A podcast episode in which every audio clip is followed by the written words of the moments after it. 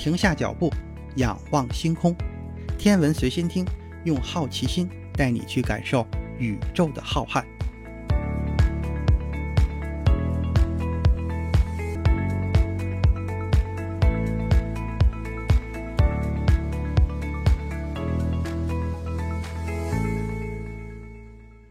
心如宇宙大，世界全装下。本节目由喜马拉雅独家播出。各位听友，大家好。这一期节目的主要内容，咱们来看一看地球的大气。所谓大气，是指在地球周围聚集的一层很厚的大气分子，也被称为大气圈。我们人类就生活在地球大气的底部，而且一刻也离不开大气。大气为地球生命的繁衍、人类的发展提供了理想的环境，它的状态和变化。时时处处影响到人类的生活与生存。研究大气的科学就是大气科学，它是研究大气圈层的一门科学。它研究大气的具体情况，包括组成大气的成分、这些成分的分布和变化、大气的结构、大气的基本性质和主导状态的运动规律等等。那么，大气层的厚度能够达到多少呢？根据国际航空联合会的定义。海拔一百千米高度为卡门线，这是从航空过渡到航天的界限。当航天器发射之后，为了保持飞行状态，飞船需要保持加速，直至切线方向上的速度达到第一宇宙速度之后，航天器就可以环绕地球飞行。而飞行器达到第一宇宙速度时，所处的高度差不多就是一百千米。不过，关于卡门线高度一直存在着争议。有人统计了从1951年到1962年间出现的大约三十种关于卡门线高度的不同说法。边界高度的定义范围从海拔二十千米到四百千米，这个范围还是挺大的。这其中大部分的值都位于七十五到一百千米之间。哈佛史密森尼天体物理中心的天体物理学家认为，卡门线的高度应该是八十千米。在二零一八年发表的一篇论文中，他们分析了四万三千颗卫星、超过九千万个点坐标轨道数据，发现有五十颗卫星可以在八十千米的高度绕着地球飞行。这种从实际数据定义也得到了一些研究人员的支持。这样看来，卡门线的定义其实不完全是一个科学问题，还涉及到国家领土的问题。在这样的空间边界以下。可以说，这部分的空域是属于其下方的国家的，而在空间边界以上，理论上是允许各国卫星自由飞行的。因此，对卡门线的定义多少也会受到政治诉求的影响。说到大气，其实太阳也是存在大气的。太阳除了色球层、光球层之外，就是日冕层。太阳有日冕，那么地球大气会不会也有个地冕层呢？天文学家试图用更加普适的标准来定义地球的大气层，然而地球的大气层实际上比想象中要更加复杂，远远不是一条简单的线所能界定的。有些天文学家提出地球大气散逸层的概念，如果不是因为这一层大气温度比较高，使得比较轻的气体逃逸，那么地球大气中的氦气含量会比现实中要高得多。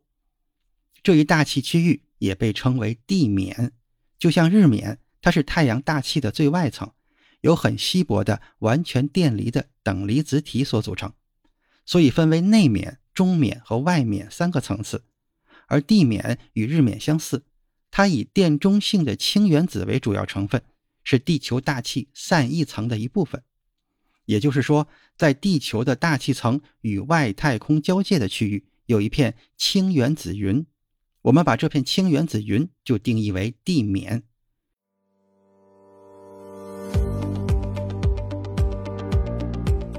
您正在收听的是由喜马拉雅独家播出的《天文随心听》，喜欢节目请订阅专辑，也可以马上搜索并添加微信“好学蜗牛”的全拼，只需这一步，你就可以随时找到主播了。赶紧来吧，就差你了。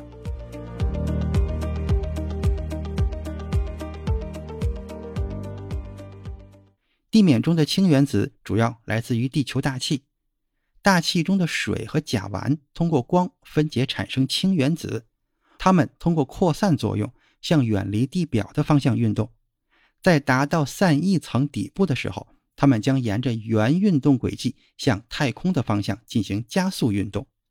根据氢原子的速度不同，这个时候可能发生两种情况。速度大于逃逸速度的氢原子会以双曲线轨道离开地球，这样这些氢原子就永远告别了地球。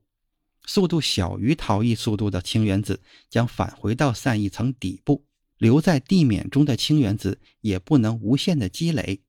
这些氢原子会通过太阳发出的极紫外辐射发生电离，并与朝地球飞来的太阳风质子进行电荷交换。这些氢原子的寿命大约为二十天左右，所以在地面这个区域，一部分氢原子离开了地球，留下的氢原子的生命周期也会比较短。这些因素都限制了地面的大小，使它没有办法无限的延伸。那么地面到底有多大呢？要想测量地面的大小，最直观的方法是在外太空中用航天器观测地面发出的光。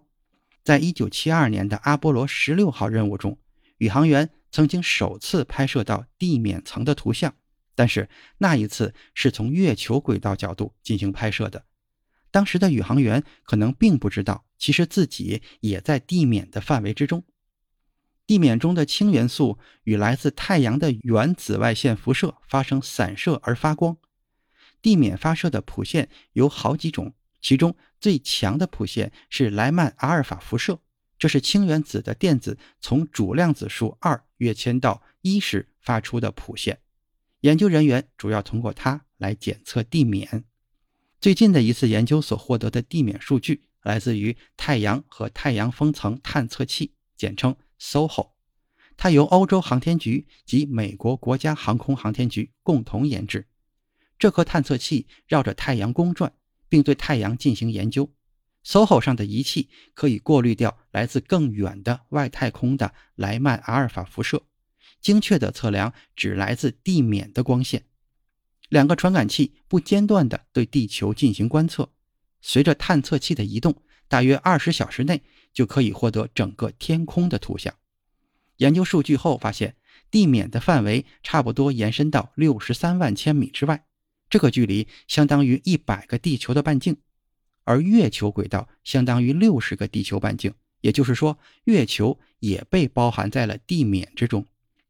研究人员还发现，由于太阳光压的影响，地面的形状其实看起来有点更像是彗星的尾巴。在朝着太阳的一侧，地面层氢原子被阳光压缩，在距离地表六万千米的地方，每立方厘米大约有七十个原子。而到月球轨道空间，每立方厘米平均仅有零点二个原子，基本上可以认为是真空。在地球大气背对太阳的一侧，氢原子的密度整体上要更大一些。这项最新研究的数据来自1996到1998年间，SOHO 在1995年发射升空，原计划使用寿命是三年，但是它目前已经在太空中工作了二十多年。并且仍然在运行，他收集的许多数据还没有得到分析。这项研究说明，地面层也是一个紫外线辐射源，但是同太阳辐射源相比，地面层发出的辐射微乎其微，对普通人或是月球轨道的宇航员不会产生什么影响。不过，处于地面内部的太空望远镜可能需要调整它的基准，以便更精准地进行深空观测。法国国家科学研究中心的天文学家认为，这些在紫外波段观测天空、研究恒星和星系化学成分的空间望远镜都要考虑到这一点，并且由于像火星、金星和地球这样的行星外层的氢原子层反映了低大气层中水以及甲烷的存在，它也将成为未来研究中更加受关注的主要内容。当然，研究发现也表明了一个事实。那就是，直到今天，还没有一个人类能够真正的离开地球大气的范围。今天的天文随心听就是这些，咱们下次再见。